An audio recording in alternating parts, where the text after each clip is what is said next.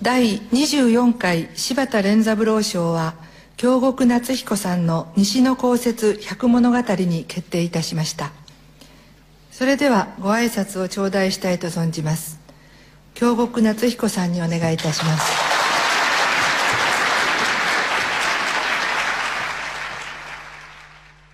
柴田連三郎さんという大先輩、えー、大作家の方は常に俗に通じた方だったと僕は思っております、えー、大衆小説。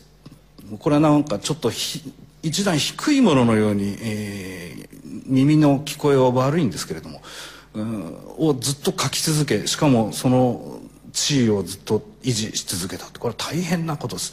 なかなかなあの出力でできることではないです、えー、私も常々、えー、愛読しておりました。その偉大な、えー、小説家の名前を、えー、冠した賞をいただいたというのはですね、えー、妨害の喜びであります、えー、日頃日陰の身でありますお化けの畑で育った私と階段の肥やしで育った私でございますが、えー、そんな私がですね、えー、柴田連三郎様の名前を冠した賞をいただけるなどということはもうお化けたちもですね草場の陰で、えー、喜んでいることだろうと思うわけであります、えー、お化けともどもお礼を申し上げます。本当にありがとうございました。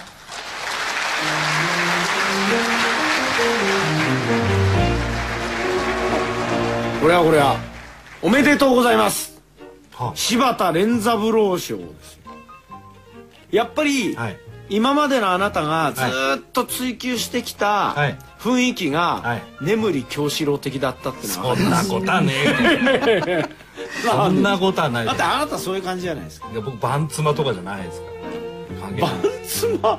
バンツマバンツマじゃねえよ。田田村。田村まさかまさかさんもやってましたね。あだ市川市川来そう市川来それがやっぱり一番ですね。ね。円月殺法ですはい。え？そばに来たやつはみんな丸くなってる 今日のゲストは東えりかさん。東先生です。はい、こんにちは。あのこんばんは。どうもおめでとうございます。すみません。芝連賞ね。申し訳ないです。いや芝連賞はだから本人も知らないんですよ。あ、そうなの？受賞するまで知らないんですよ。え、候補作とか出ない？出ないんですよ。あのね、連絡が来るんですよ。何月何日の何時から何時まで。うちに色的など。こにいますかみたいな。それ、ね、それ復習しに行く人はよくそれで。えー、だからね色って言うから分かんなくて。全然僕疎いから「うん、えー」とか言って歯医者の予約をね断ったんですよそしたらびっくりですよね。まさか西の降雪だでもよかったですよね。本当。東京画面セコレクション El chascón en buena forma, un mes que casado tiene que tenerlo. Mucha broma. Parecerme a ella y así me pareceré a Jesús. Detta program presenteras med kärlek, rättvisa och principen av passivt motstånd. Vi kommer inte på något jävla sätt bråka med våra lyssnare. Namaste, tutem, hej Gandhi.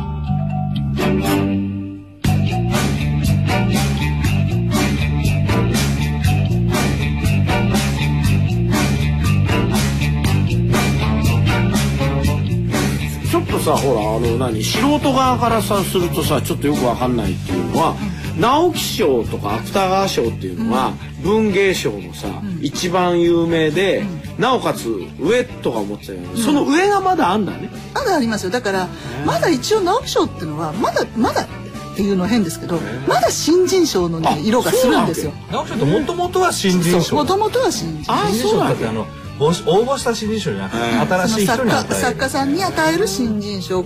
これから頑張りなさいねみたいな、まあ、今その色が薄くなっちゃいましたけどでもまだ芥川賞はまだその色がすごい強いじゃないですか。あそうね。まだね。なんか聞くところによると吉川の本賞も、さらにその直木賞を取った後の作家さんもうあの変な言い方ですけど上がりというかもうそこ上がりなの？まあそこのじゃああれが上がりなの？まああそこの上に読売文学賞とかはいろいろありますけど横並びにはありますけどノーベル文学賞とか。そうそれがノーベル文学賞ノベ文欲しいよな。あれが一番延べ分延べ分欲しいよ俺。ベブンってなんまだ日本で2人しかいませんからね。ノーベル文学賞。今。安成ちゃんと健三郎ちゃんだけ2人ですからあねこの次は春樹ちゃんが入るとはくちゃん入る？夢焼ちゃんどうですか？俺延べ分欲しいんだな。どうすればいいの？まあ最初に直木賞もらわなきゃね。いやどうすればいいの？ってあそうあれですよ。春樹ちゃんもらってない。小説書けばいいんですよ。いやいやまあそれはそうだけどあとねあとあとあとね締め切り守るそうそうなのか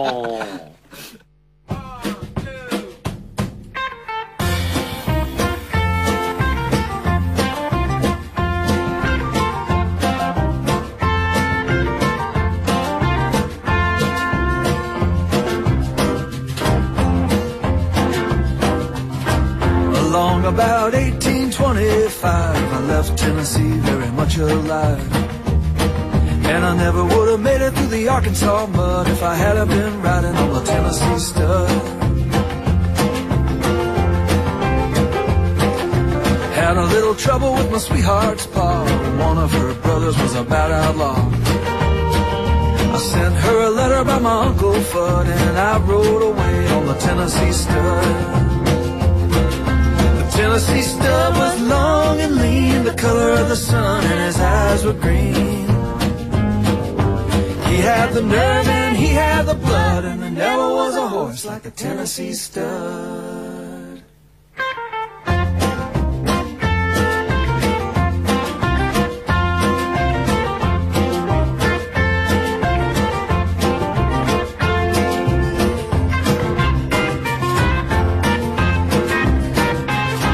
We drifted on down into no man's land. We crossed that river called Rio Grande. My horse the Spaniards full till I got me a skin full of silver and gold. Now me and the gambler, we couldn't agree. We got in a fight over Tennessee. We jerked our guns and he fell with a thud and I rode away on the Tennessee stud. The Tennessee stud was long and lean, the color of the sun, and his eyes were green. Had the nerve and he had the blood, and there never was a horse like the Tennessee stud.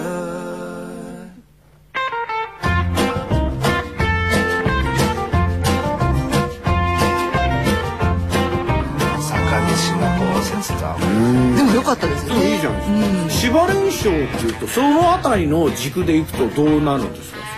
えだからもう直木賞を取って10年目ぐらいっていう感じですねだからもう中堅とベテランの間っていうか。もうじゃあさ司馬連賞取ったなんですよ。ガップガップ入ってきてるってこと。大事なこことはないだろ何億とは何十億もう入るみたいそれはな。それは あのーあなたの嫌いな。俺ななななこの人ねあれ僕のお祝いが、になんか行きたくないって。ああえなんで？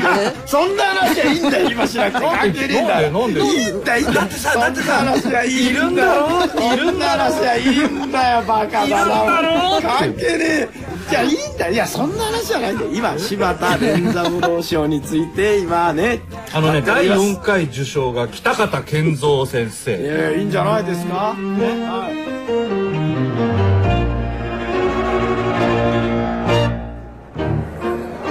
たまにあそういえばねパーソナリティをやってる男がさっきね一次会の会場に来たんですよ。ところがねこう顔を隠してですね犯罪者のように犯罪者のようにこそこそこそこそ入ってきてですねなんかちょっとだけ手を振ってですねキョロキョロキョロキョロしてですねこそっと逃げるように帰っていきました。なぜだろうね。こちらには来られない。こちらには来るようなこと言ってましたけどなぜ帰ったかというと近くにですね北方健三先生がいらっしゃったんですよ。おどおどしてます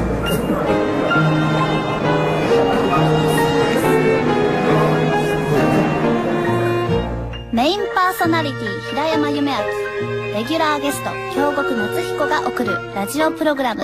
東京ガベッシュコレクション。ガベッシュコレクション。ガベッシュコレクション。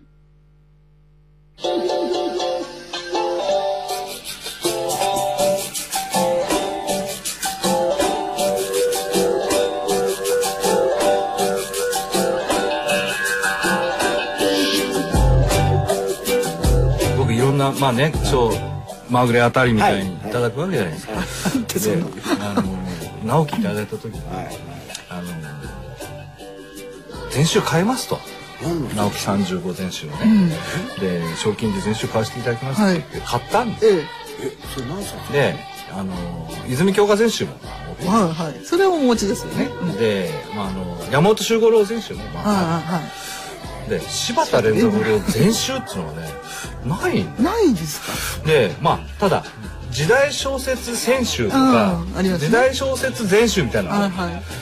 で聞いたら、なんと受賞者がくれるんだって。あら！え何くれる？全部くれんの？柴田連三郎。時代小説全集。あそれはすごい。これでねちょっとねすごく嬉しかった。うんいいですね。あのそれいいよ。賞もらったよりも、賞金もらうよりも、本もらうの嬉しあいね。それ嬉しいですよね。大体なかなか全集って何かがないと買わないじゃないですか。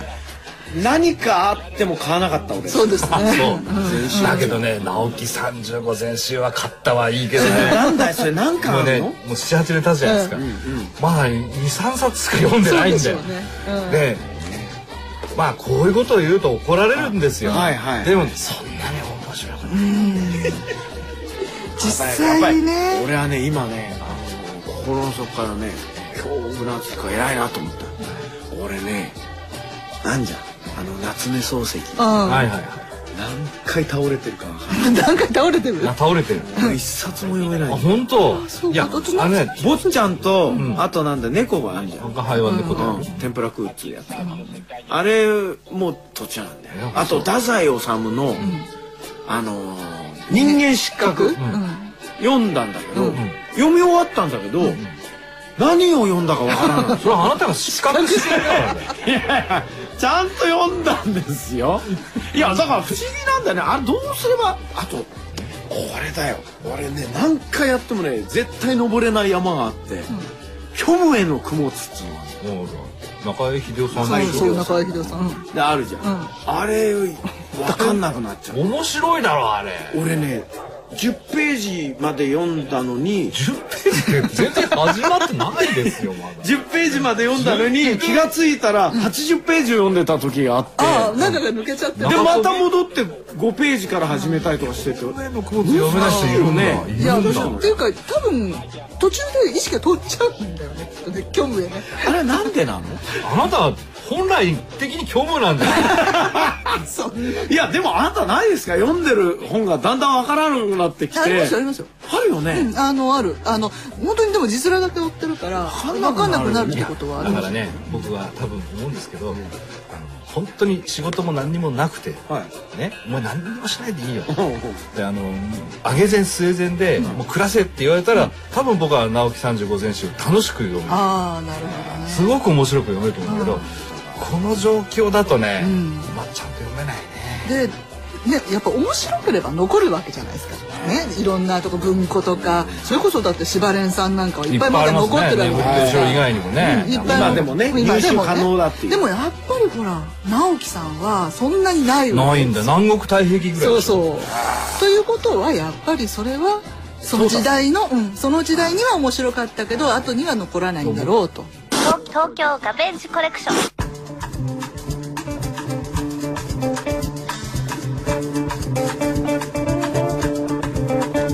その京極さんの書をまあ聞いてじゃないですがちょっと時代小説のね新人さんを今日持ってこようかと、まあ、京極さんが取られた時代小説で柴連賞もありましたんで、あのまあ、今時代小説すごく人気というかもうねやっぱり多分ねこういうのってこう不透明な世の中とかさそれからなんか人あの天才とかで心がこう揺れてるとかっていう時にやっぱり安心するものを読みたいのかなと思うんですよね。ちょっとでノスタルジックで。そうそう。でまあ言ってしまえば誰も知らない時代だから、書いてる方はその半分ファンタジーみたいなもので書いてるわけだけどでも知ってるそれでも歴史で習った時代とか、そういうことでしょうけど今回はそうですね5年ぐらいあの前から、まあ、まだ新人と言っていい3作か4作ぐらいしか出してない人で、えー3人実は4人後であの署名だけ挙げさせてもらいますけど3冊持ってきました。1人は、えー、と玉木大和さんという方ででこの方は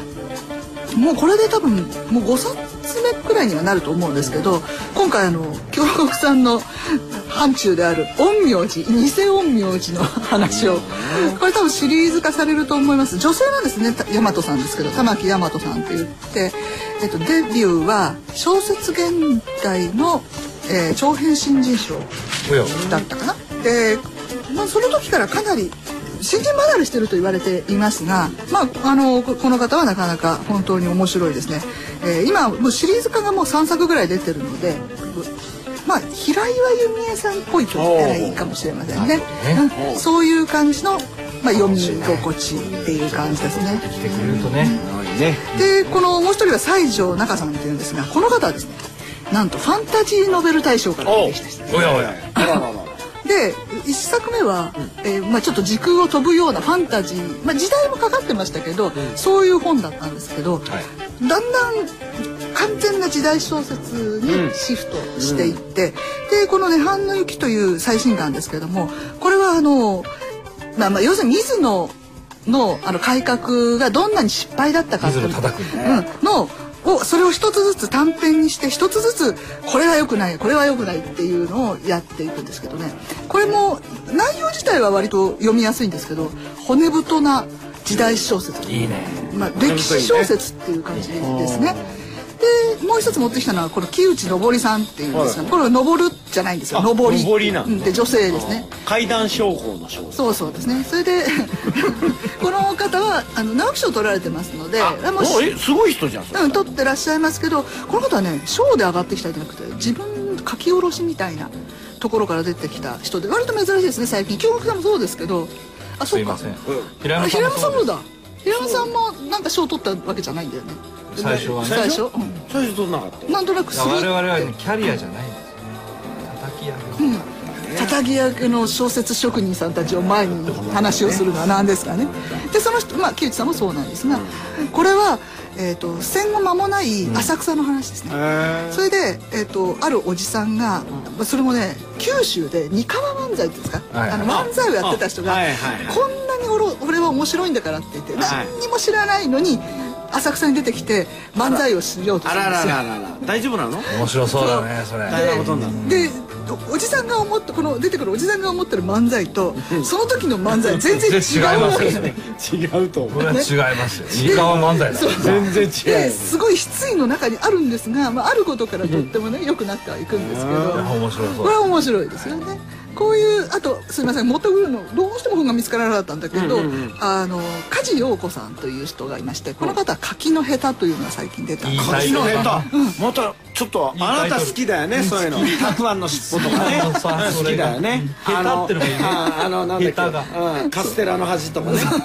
美味しそうだよね。でこの方もこの方はですねあの松本清張賞あらから出てきた方ですね、大変じゃない。うん、でこの方も4年ぐらい前に出てきて多分これでこの方も5作目ぐらいだと思うんですけど今回は小石川植物園薬草園ありますよね、あそこで働くその、まあ、江戸時代の、えー、と文化文政のあのくらいに出ていたお,、まあ、お医者さんを目指す若者の話あら小説ちょっとがやっぱ来てるんだな。ちょっと赤ひげっぽい。そうそうそう、まあだからそういうあのまあ皆さん書かれてるまあちょっと木内さん違いますけど他の方たちは文化文政という時代一番こう華やかな時代なんですね。そのやっぱツボなの？文化文政？文化文政ぐらいを大体モデルにしてますよね、あの時代劇やテレビの、あ、はいはい。そうですね。それか幕末。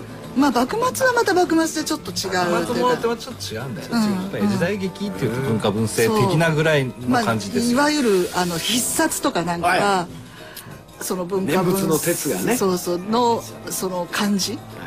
その、まあ、こ芝居小屋なんかもそんな感じにまあ、一番華やかな文化の。そのあたりは書きやすいんでしょうね。書きやすいっていうか、ね、面白みもあるんじゃない？うん。分かりやすいっていうかね、あの我々一般人の知っているドンピシャ江戸イメージなるほどね、だから吉原があってさ、はいはいそういうあの私たちがイメージする江戸時代っていうのは実はその文化文政ってそんな長くないんだけど、その時代に文化がこう華やかだったので、まあ、小説にしても華やかだしあといろいろ政治もその改革があったりそれからこれ文化文化性が終わるとあとはもう幕末に行っちゃうのでだから最後のあだ花みたいなところだからまあそれまでは出来上がる途中とかさ、はいはい。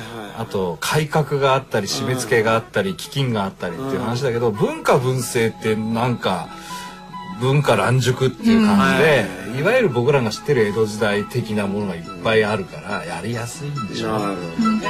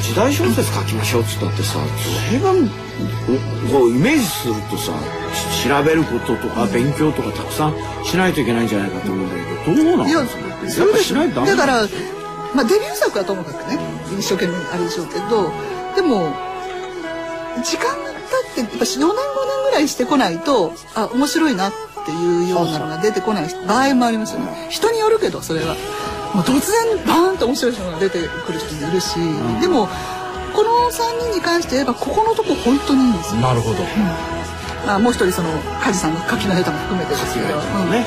あのものすごく注目してるというか、まあ、この人たちは出れば絶対読むっていう。これはじゃあ僕っていうやつですね。えーね。どんどんどんどん皇族が頑張ってくれると。どんどんどんどんいやいやあなた変な方へ今ハンドルを切ろうとしてるでしょ何か俺はチラッチラと見ながら ねどんどん皇族が出てくるととか 言い出してるじゃんいいんです。いいじゃないですか面白い小説がねそうですよ面白い小説ね。ねもう、ただねえっと時代小説って結局結構なお年の召した方も読むんですよ。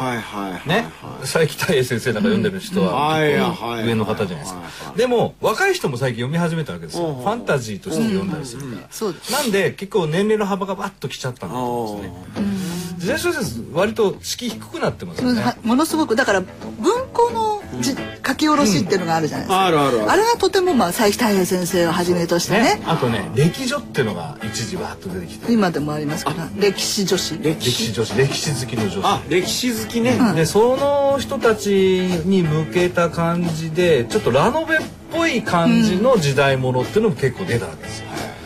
で漫画でもね、あの時代物っていうのがそろそろあって、はいはいその辺がこううまく組み合わさってきて今ちょっと割と若者でも時代小説そうですね。なってきたんだろう。なでなんか割とざっくり江戸時代みたいな感じの、うん。ねやつも結構多いんですよね。多いんです。よざっくりなんです。そうざっくり感がいいわけ必ずさこれは覚えておかないといけないとかなんか資料があるとかそういうことあるの？